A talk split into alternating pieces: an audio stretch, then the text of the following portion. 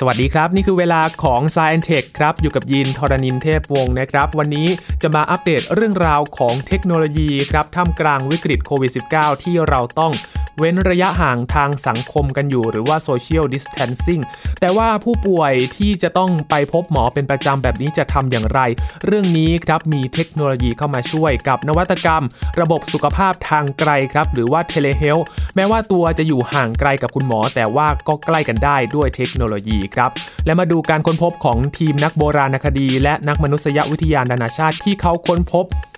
เชือกถักที่เก่าแก่ที่สุดในโลกครับอายุ 50,000 ปี เชื่อว่าเป็นเครื่องมือที่ประดิษฐ์โดยมนุษย์โบราณนีแอนเดอร์ทัลครับและปีนี้นักวิทยาศาสตร์คาดการณ์กันว่าจะเป็นปีที่ร้อนที่สุดเท่าที่เคยบันทึกมา จะร้อนขนาดไหนติดตามได้ใน Science Tech วันนี้ครับ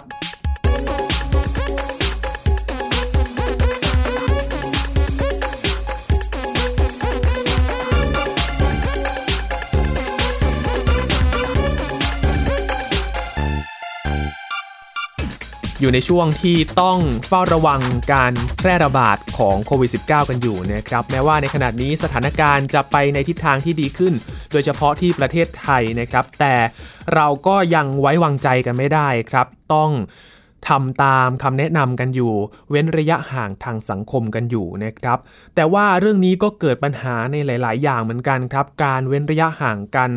โดยเฉพาะผู้ป่วยที่ต้องไปพบคุณหมอในช่วงนี้นะครับ เป็นเรื่องที่ยากลำบากมากเลยครับ จะทำอย่างไรดีถ้าเราต้องอยู่ห่างไกลกันแบบนี้หลาย ๆ คนอาจจะไม่กล้าไปหาหมอแต่ด้วยความจำเป็น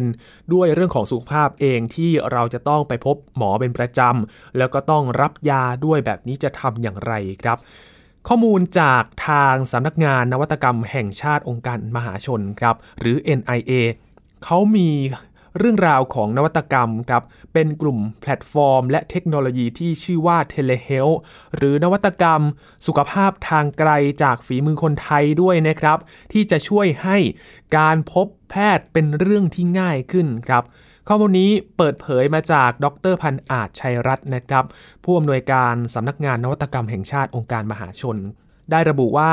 นอกเหนือจากการพึ่งพาบุคคลสำคัญอย่างบุคลากรทางการแพทย์แล้ว นวัตกรรมและเทคโนโลยีก็ถือว่าเป็นอีกตัวช่วยหนึ่งเลยครับ ที่จะทำให้ทั่วโลกรวมถึงประเทศไทยเอง ผ่านพ้นวิกฤตในครั้งนี้ไปได้ครับ ปัจจุบัน NIA ได้ร่วมส่งเสริม สนับสนุนทั้งสตาร์ทอัพและก็ผู้ประกอบการให้มีการพัฒนานวัตกรรมต่างๆครับเพื่อที่จะตอบโจทย์ทางด้านสุขภาพและการแพทย์อย่างเต็มที่ โดยเฉพาะ นวัตกรรมระบบสุขภาพทางไกลหรือ Telehealth ครับ ที่เน้นการให้บริการคัดกรอง วินิจฉัยเบื้องต้น และตอบคำถามผ่านระบบ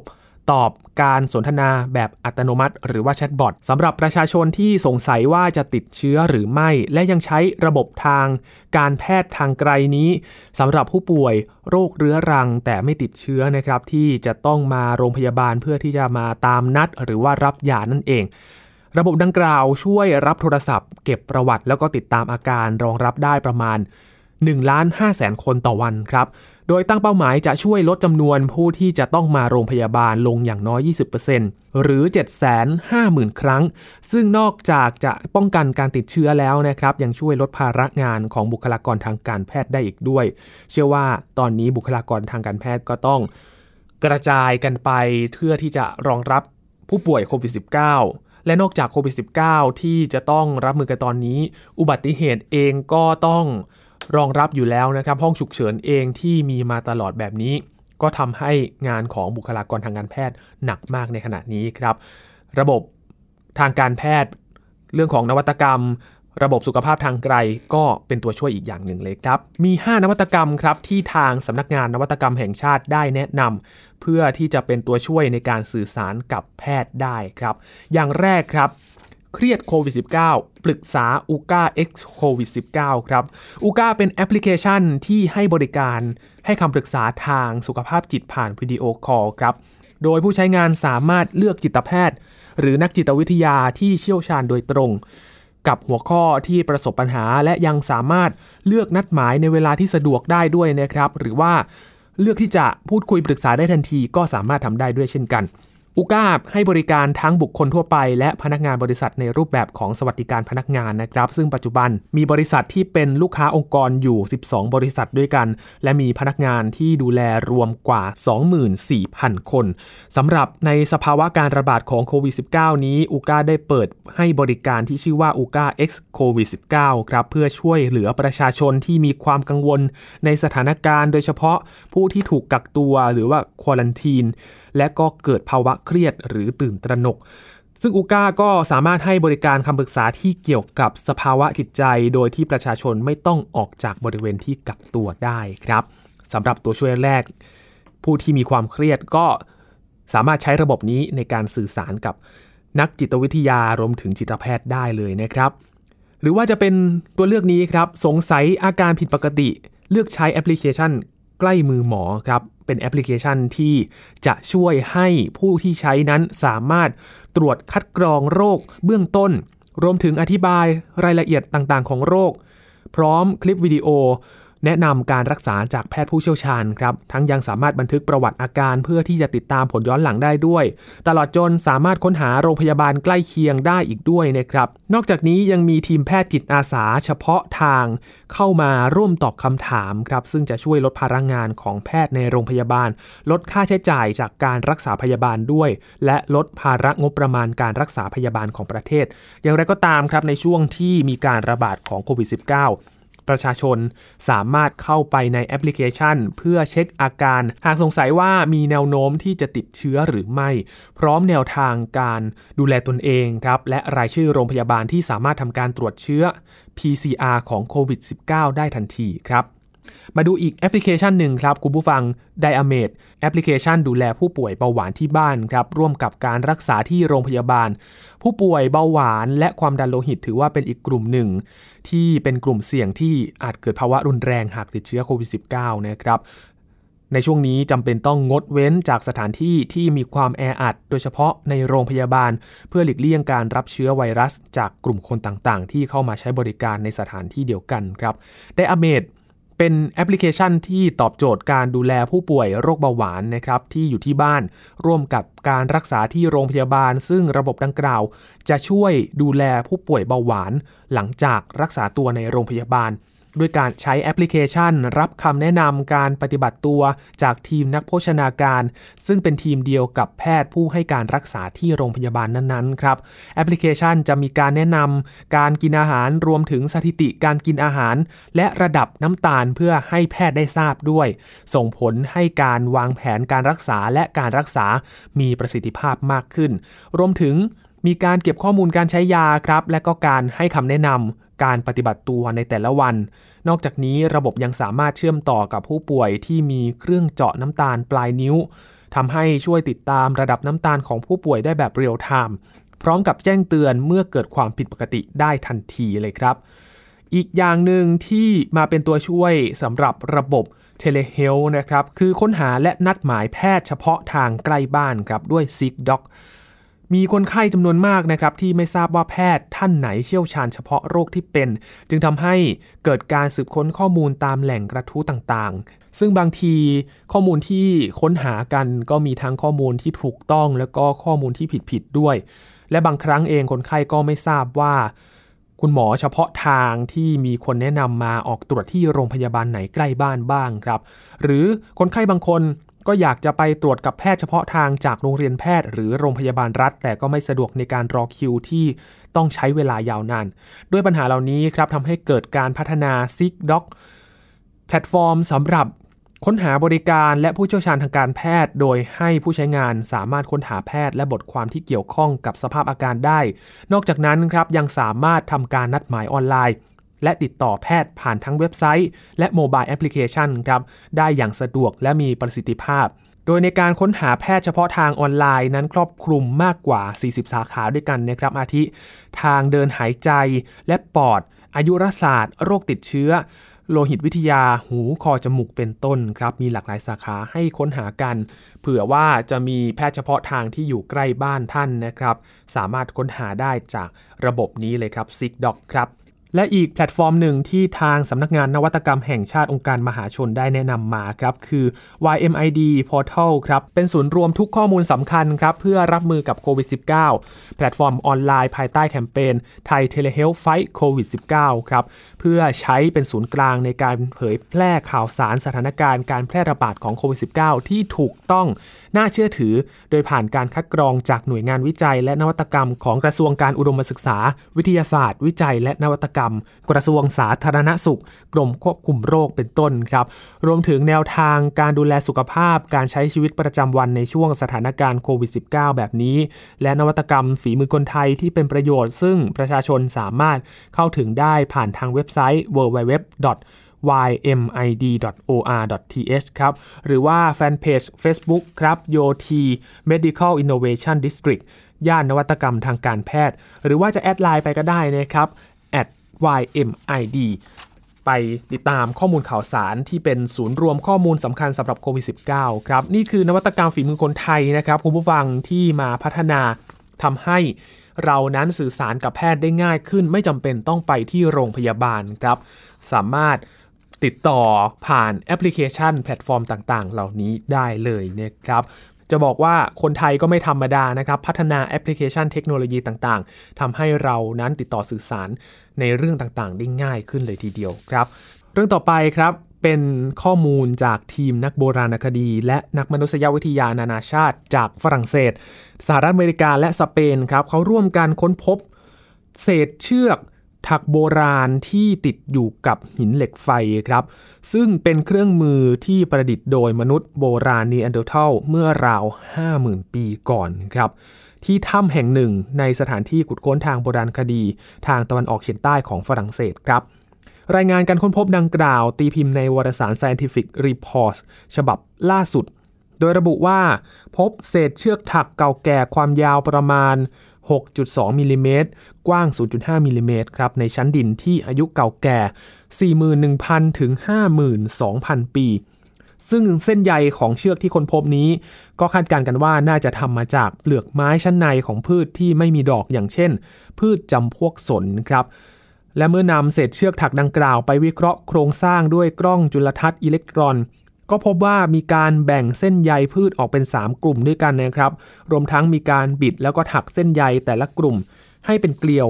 ตามเข็มนาฬิกาก่อนที่จะนำมาถักรวมกันอีกครั้งหนึ่ง ให้เป็นเกลียวแบบทวนเข็มนาฬิกา เพื่อให้เกิดเป็นเชือกที่แข็งแกร่งและก็แน่นหนาขึ้นครับ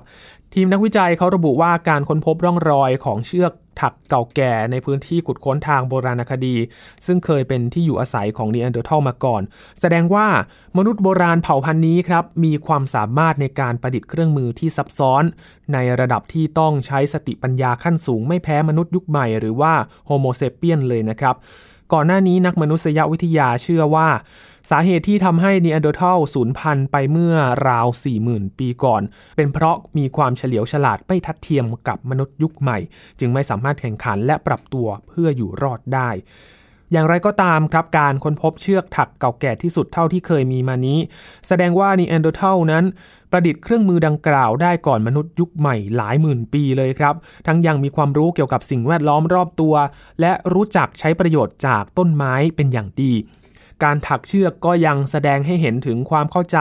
แนวคิดทางคณิตศาสตร์ขั้นพื้นฐานนะครับ เช่น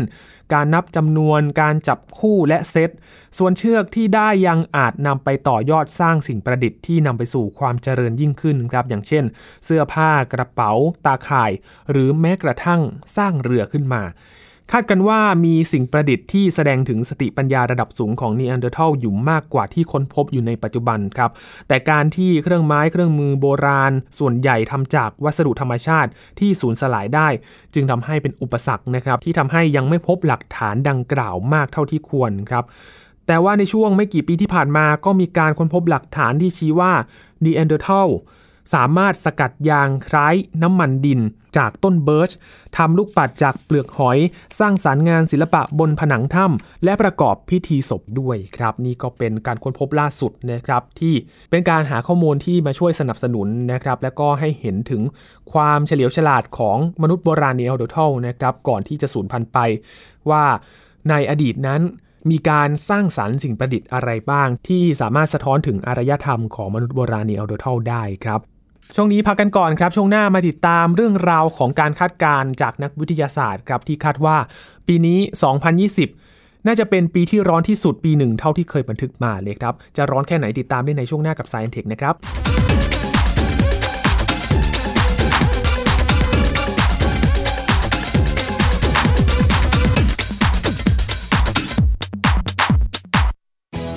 ไทย PBS ดิจิทัล Radio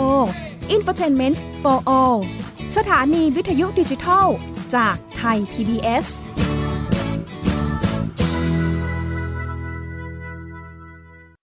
เพียงแค่มีสมาร์ทโฟน ก็ฟังได้ไทย PBS ดิจิทัล Radio สถานีวิทยุดิจิทัล จากไทย PBS เพิ่มช่องทางง่ายๆ ให้คุณได้ฟังรายการดีๆ ทั้งสดและย้อนหลังผ่านแอปพลิเคชันไทย PBS Radio หรือเวอร์ไบเว็บไทยพีบีเอสเรดิโอคอมไทยพีบีเอสดิจิทัลเรดิโออินฟอร์ทนเมนต์ for all วันนี้การดูข่าวของคุณจะไม่ใช่แค่ในทีวี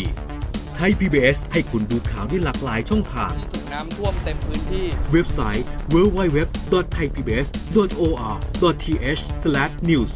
Facebook Thai PBS News Twitter @thaipbsnews YouTube Thai PBS News ไหลล้นทะลักเข้ามานะกดติดสนันการข่าวพร้อมๆกับหน้าจอไร้ขีดจำกัดเรื่องเวลา เข้าถึงรายละเอียดได้มากกว่า ไม่ว่าจะอยู่ณจุดไหน ก็รับรู้ข่าวได้ทันที ดูสดและดูย้อนหลังได้ทุกที่ กับ 4 ช่องทางใหม่ข่าวไทย PBS ข่าวออนไลน์ ชับไว้ในมือคุณ ราะสุขภาพเป็นเรื่องที่ควรใส่ใจ เพราะความห่วงใย เราจึงจะคุยให้คุณได้ฟัง กับเรื่องราวสุขภาวะสุขภาพ ในรายการ โรงหมอ และโรงหมอสุดสัปดาห์ ทุกวัน 10นาฬิกาทางไทย PBS d i g i ดิจิ Radio ฟังสดหรือย้อนหลังผ่านออนไลน์ www.thaipbsradio.com หรือแอปพลิเคชัน Thai PBS Radio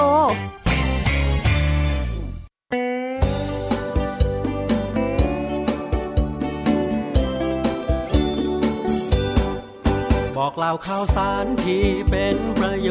ชน์ เกษตรกรไทยรู้เท่าทัน ตั้งรับปรับตัวกับความเป็นไป วิถีชีวิตไทยมีภูมิคุ้มกันเกษตรบ้านเรา ติดตามข่าวสารการเกษตรและเรื่องราวของวิถีเกษตรไทยรอบทิศทั่วเมืองไทย ในรายการเกษตรบ้านเราทุกวันอาทิตย์ เวลา 12 นาฬิกา ทางไทย PBS Digital Radio ฝีมือเกษตรบ้านเรา นี่คือเกษตรบ้านเรา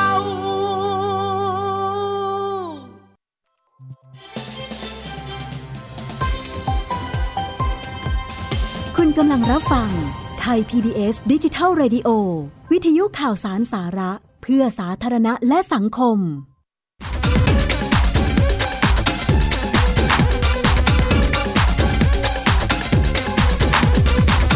ผู้ฟังยังอยู่กับ Science Tech นะครับ ช่วงนี้มาติดตามข้อมูลด้านสิ่งแวดล้อม จากศูนย์ข้อมูลด้านสิ่งแวดล้อมแห่งชาติของสหรัฐอเมริกาครับ และนาซามีข้อมูลยืนยันว่ามีโอกาสกว่า 70%ครับ ที่ปีนี้จะเป็นปีที่ร้อนที่สุดนับตั้งแต่มีการบันทึกมาครับ ตอนนี้ โอกาสมีถึง 99.94%แล้วนะครับ ที่อาจจะเป็น 1 ใน 5 ของปีที่ร้อนที่สุดครับ ถ้าเป็นอย่างนั้นจริงครับ ปีนี้รวมทั้งอีก 6 ปีที่ผ่านมา จะเป็นช่วง 7 ปีที่ร้อนที่สุดในโลกเลยนะครับนอกจากนี้ทั้งสองหน่วยงานระบุว่าเดือนมีนาคมของปีนี้เป็นเดือนมีนาคมที่ร้อนที่สุด เป็นอันดับ 2 ตั้งแต่มีการบันทึกมาตั้งแต่ปี พุทธศักราช 2423 หรือว่า คศ 1880 เดือนมีนาคมที่ร้อนที่สุดเกิดขึ้นในปี 2559 ครับ อากาศที่ร้อนของเดือนมีนาเกิดขึ้นในทั่วเอเชีย และฝั่งตะวันออกของสหรัฐอเมริกา และทางตอนใต้ของอเมริกาใต้ด้วยครับ ซึ่งพบว่า อุณหภูมิสูงกว่าค่าเฉลี่ยประมาณ 2 องศาเซลเซียสครับ อุณหภูมิของมหาสมุทรก็มีลักษณะคล้ายกันนะครับ รวมทั้งมหาสมุทรแอตแลนติก มหาสมุทรอินเดีย ทางตอนเหนือและทางตะวันตกเฉียงใต้ของมหาสมุทรแปซิฟิกด้วย โดยเฉลี่ยอุณหภูมิของมหาสมุทรเหล่านี้สูงกว่าค่าเฉลี่ยประมาณ 1.5 องศาเซลเซียสด้วยกันครับในภาพรวมอุณหภูมิของพื้นโลกและมหาสมุทรในเดือนมีนาคมปีนี้ สูงกว่าค่าเฉลี่ยของศตวรรษที่ 20 ประมาณ 1.16 องศาเซลเซียสนะครับ ถ้าเปรียบเทียบกับปี 2559 อยู่ที่ 1.31 องศาเซลเซียส ซึ่งในปีนั้นมีปรากฏการณ์เอลนินโยด้วย อุณหภูมิที่สูงแบบนี้มักเกิดขึ้นในเวลาที่ปรากฏการณ์เอลนินโยเกิดขึ้นนะครับ เพราะอากาศที่ร้อนผิดปกติของมหาสมุทรแปซิฟิกครับ แต่ว่าปีนี้ ไม่มีสัญญาณของเอลนินโยเกิดขึ้นแต่อย่างใดนะครับ แต่ว่าร้อนขึ้นน่าตกใจมากๆเลยครับว่าเกิดอะไรขึ้นกับโลกของเราในขณะนี้นะครับ มีข้อมูลอีกด้านหนึ่งครับ คุณผู้ฟังครับในช่วงที่โควิด -19 เกิดขึ้น แต่ว่าในขณะนี้วิกฤตอื่น ๆ ปัญหาอย่างอื่นก็เกิดขึ้นเช่นเดียวกันท่ามกลางการระบาดของโควิด -19 ที่เกิดขึ้นมาพร้อม ๆ กัน อุณหภูมิสูงขึ้นนะครับ สิ่งมีชีวิต ทั้งมนุษย์แล้วก็สัตว์เองก็ต้องเผชิญกับปัญหาการเปลี่ยนแปลงสภาพภูมิอากาศอย่างรุนแรงมากขึ้น มนุษย์อาจจะยังพอหาทางออกเพื่อหนีปัญหาแบบชั่วคราวได้บ้างนะครับ แต่ว่าสัตว์ทั้งหลายครับ ที่อยู่ในท้องทะเล อีกหลายล้านชีวิตกำลังลำบากครับ จากอุณหภูมิอากาศที่สูงขึ้น และมันยังทำให้น้ำทะเลที่เคยเย็น เป็นอุณหภูมิที่เหมาะสมสำหรับสัตว์น้ำที่อยู่ กลายเป็น ร้อนจนทำให้พวกมันอยู่ไม่ได้ครับ และอีกสิ่งที่กำลังเกิดขึ้นท่ามกลางน้ำทะเลที่ร้อนมาก ผลงานวิจัยของนักวิทยาศาสตร์จากมหาวิทยาลัยวอชิงตันเผยแพร่ผ่านเว็บไซต์ด้านสิ่งแวดล้อม Global Change Biology ระบุว่าพวกเขาพบหนอนพยาธิที่มีชื่อเรียกว่าอานิซาคิส หรือเป็นหนอนพยาธิที่มักพบในสัตว์ทะเลครับ ที่น่าสนใจคือปริมาณการพบมันเพิ่มมากขึ้นถึง 283 เท่าตัวเมื่อเปรียบเทียบกับที่เคยศึกษาเอาไว้เมื่อปี 2513 นอนพยาธิอานิคาซิส ไม่มีอันตรายใด ๆ ต่อมนุษย์นะครับถ้าเข้าสู่ร่างกาย แต่มันจะอันตรายอย่างยิ่งครับ ถ้าอยู่ในสัตว์ทะเลโดยเฉพาะกลุ่มสัตว์น้ำที่เป็นสัตว์เลี้ยงลูกด้วยนม อย่างวานโลมาหรือว่าแมวน้ำ ซึ่งทีมนักวิจัยสันนิษฐานว่าสาเหตุที่หนอนพยาธิอานิคาซิส เพิ่มมากขึ้นอาจจะมาจากน้ำทะเลที่ร้อนขึ้น และเกิดการเปลี่ยนแปลงอย่างต่อเนื่อง ไม่เพียงอากาศที่ร้อนขึ้นจะทำให้ชีวิตของสัตว์น้ำได้รับผลกระทบจากหนอนพยาธินะครับ แต่มหาสมุทรที่ร้อนก็ทำให้สัตว์น้ำหลากหลายชนิดต้องย้ายถิ่นอาศัยเพื่อเอาตัวรอด มีการระบุถึงทะเลทัชแมนครับ ทะเลที่ขั้นกลางระหว่างออสเตรเลียและนิวซีแลนด์ ตลอดระยะเวลา 60 ปีที่ผ่านมา อุณหภูมิในทะเลแห่งนี้สูงขึ้นถึง 2 องศาเซลเซียสครับ ถือว่าร้อนที่สุดเมื่อเปรียบเทียบกับท้องทะเลในมหาสมุทรซีกโลกใต้ทั้งนี้ ผลที่ว่านี้ก็ส่งผลให้ปลาแบนเด็ดมอวองที่เป็นปลาท้องถิ่นและมีอายุยืนยาว ต้องมีจำนวนลดลงอย่างต่อเนื่องครับ แถมด้วยเจริญเติบโตช้าลง นักวิทยาศาสตร์สะท้อนว่าเพราะสัตว์น้ำเกิดความเครียดจากอุณหภูมิในท้องทะเลที่สูงขึ้นทำให้พวกมันต้องใช้พลังงานในร่างกายมากตามครับว่ายได้ในระยะทางที่น้อยลงจนกระทั่ง ไม่สามารถย้ายถิ่นอาศัยไปยังพื้นที่ที่น้ำเย็นกว่าที่เคยอยู่ได้ เต่ามะเฟืองครับก็เป็นสัตว์อีกจำพวกหนึ่งที่ได้รับผลกระทบจากความร้อนของน้ำทะเล พวกมันต้องปรับเปลี่ยนพฤติกรรม เพื่อปรับตัวให้เข้ากับธรรมชาติที่เปลี่ยนไปมากที่สุด อย่างเช่น จะอพยพทางตอนเหนือ ตามกระแสน้ำเย็นไปยังแหล่งที่มีแมงกะพรุน ซึ่งเป็นแหล่งอาหาร แต่เมื่อมหาสมุทรมีอุณหภูมิอุ่นขึ้น และกระแสน้ำเปลี่ยนทิศทาง ส่งผลให้จำเป็นต้องเดินทางไกลขึ้น เพื่อไปหาแหล่งอาหารที่สมบูรณ์ เมื่อต้องเดินทางไกลขึ้น เต่าเมื่อเฟืองจำเป็นต้องนำพลังงานที่สะสมไว้มาใช้มากขึ้นเช่นเดียวกันนะครับ พลังงานที่สูญเสียก็ทำให้ความสามารถในการวางไข่ลดลงด้วย จนกระทบต่อจำนวนประชากรในที่สุดครับ อุณหภูมิของน้ำในมหาสมุทรที่เพิ่มขึ้นกำลังส่งผลให้สัตว์ทะเล หลายสายพันธุ์ อพยพเข้าใกล้เขตขั้วโลก หรือบริเวณที่น้ำทะเลเย็นกว่าทำให้ความหลากหลายของสัตว์ทะเลในเขตศูนย์สูตร หรือบริเวณที่น้ำทะเลอุ่นกว่า เริ่มลดลงแล้วนะครับ นี่เป็นอีกสัญญาณหนึ่งที่เกิดขึ้น จากน้ำทะเลอุณหภูมิสูงนะครับ อีกเรื่องหนึ่งที่เราเคยคุยกันกับอาจารย์บัญชาธนบุญสมบัติก็คือ